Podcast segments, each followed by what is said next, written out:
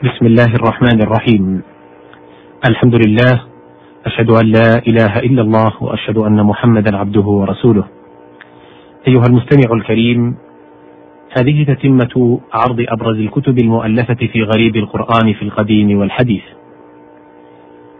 الكتاب الثامن والأربعون كتاب الغريبين غريبي القرآن والحديث لأبي عبيد الهروي أحمد بن محمد المتوفى سنة واحد وأربعمائة.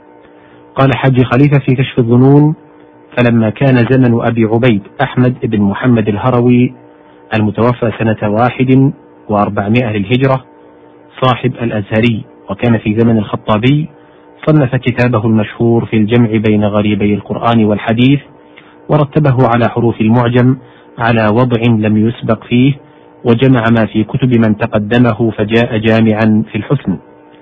إلا أنه جاء الحديث مفرقا في حروف كلماته فانتشر فصار هو العمدة فيه وما زال الناس بعده يتبعون أثره.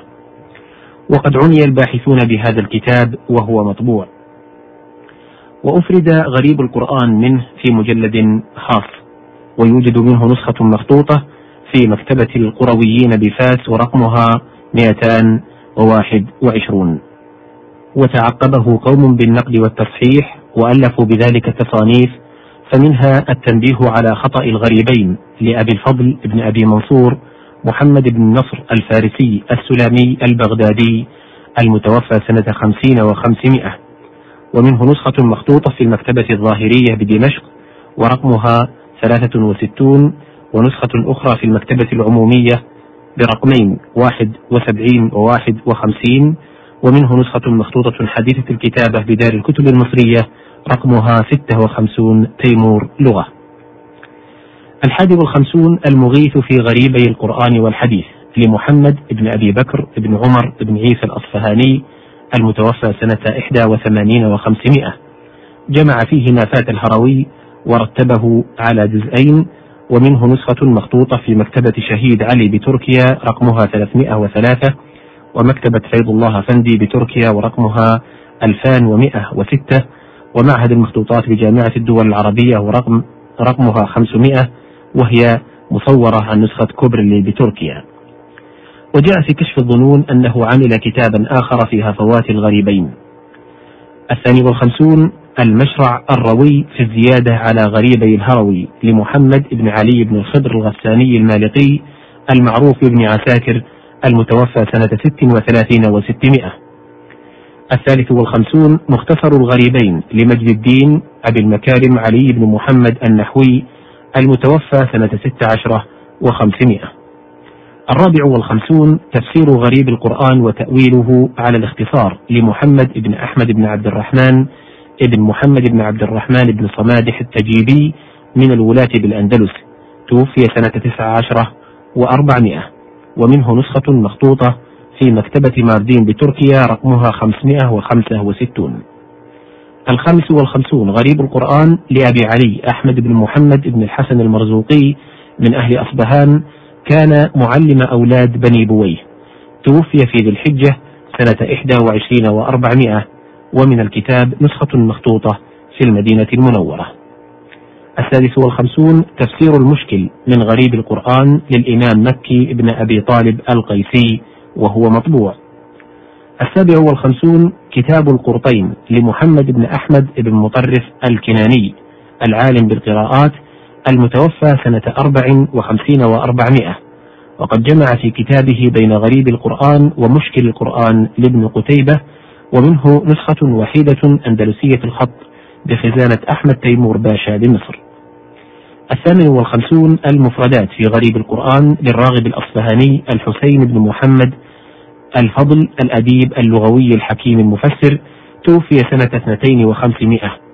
جاء في كشف الظنون أفرده بالتصنيف خلائق لا يحصون ومن أحسنها المفردات للراغب وهو مطبوع.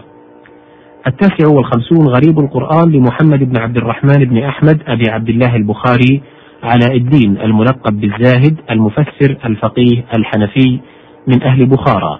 توفي سنة ست وأربعين وخمسمائة. المتم للستين غريب القرآن لمحمد بن يوسف بن عمر بن علي الكفرطابي نسبة إلى كفر طاب بين المعرة وحلب في سوريا. نزيل شيراز الأديب النحوي اللغوي توفي سنة ثلاث وخمسين وخمسمائة. الحادي والستون مفردات القرآن للسمين الحلبي أحمد بن علي بن قدامة أبو المعالي النحوي. له معرفة بالفقه والشعر توفي سنة ست وتسعين وخمسمائة. الثاني والستون الأريب بما في القرآن من الغريب لابن الجوزي عبد الرحمن بن علي بن محمد القرشي المحدث الحافظ المفسر الفقيه المؤرخ. قال في كتابه وهذا الكتاب يتميز عن كل كتاب صنف في الغريب لأن تلك تشتمل على غريب اللفظ فقط وهذا على غريب اللفظ والمعنى. رتبه على السور توفي سنة سبع وتسعين وخمسمائة. الثالث والستون غريب القرآن لعبد الرحمن بن عبد المنعم بن محمد بن عبد الرحيم بن محمد الخزرجي الأندلسي اللغوي النحوي أغفل في كتابه كثيرا توفي سنة ثلاث وستين وستمائة. الرابع والستون روضة الفصاحة في غريب القرآن لمحمد بن أبي بكر بن عبد القادر الرازي الحنفي زين الدين أبو عبد الله اللغوي الفقيه المفسر الأديب صاحب مختار الصحاح. ذكر فيه أن طلبة العلم وحملة القرآن سألوه أن يجمع لهم تفسير غريب القرآن فأجاب ورتب وضم فيه شيئا من الإعراب والمعاني توفي سنة ست وستين وستمائة. الخامس والستون الحسام المرهف في تفسير غريب المصحف لمحمد بن إدريس بن علي بن عبد الله بن الحسن الزيدي الشهير بن إدريس من أئمة الزيدية مفسر فقيه شاعر توفي سنة ثلاثين وسبعمائة. السادس والستون تحفة الأريب بما في القرآن من الغريب لمحمد بن يوسف ابن علي بن يوسف بن حيان الغرناطي الجياني الأندلسي أثير الدين. أبو حيان النحوي الأديب اللغوي المفسر المحدث المقرئ توفي بمصر سنة خمس وأربعين وسبعمائة والكتاب مطبوع. السابع والستون بهجة الأريب لما في الكتاب العزيز من الغريب لعلي بن عثمان بن إبراهيم بن مصطفى على الدين التركماني القاضي المارديني الحنفي الفقيه المفسر المتوفى سنة خمسين وسبعمائة والكتاب مطبوع. الثامن والستون عمدة الحفاظ في تفسير أشرف الألفاظ لأحمد بن يوسف ابن عبد الدائم الحلبي شهاب الدين المعروف بالسمين المفسر العالم بالعربية والقراءات الشافعي. توفي سنة ست وخمسين وسبعمائة وكتابه أوفى من مفردات الراغب الأصفهاني وهو مطبوع. التاسع والستون تفسير غريب القرآن لسراج الدين أبي حفص عمر بن أحمد الأنصاري الشافعي المتوفى سنة أربع وثمانمائة.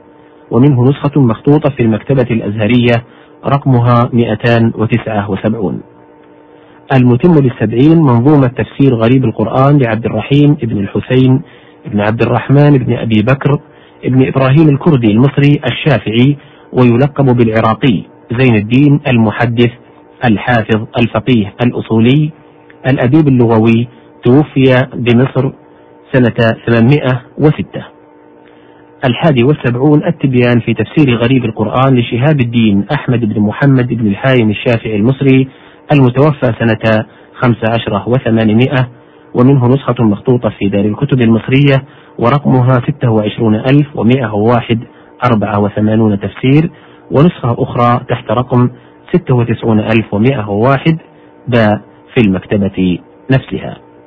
لنا لقاء تتمة أخيرة.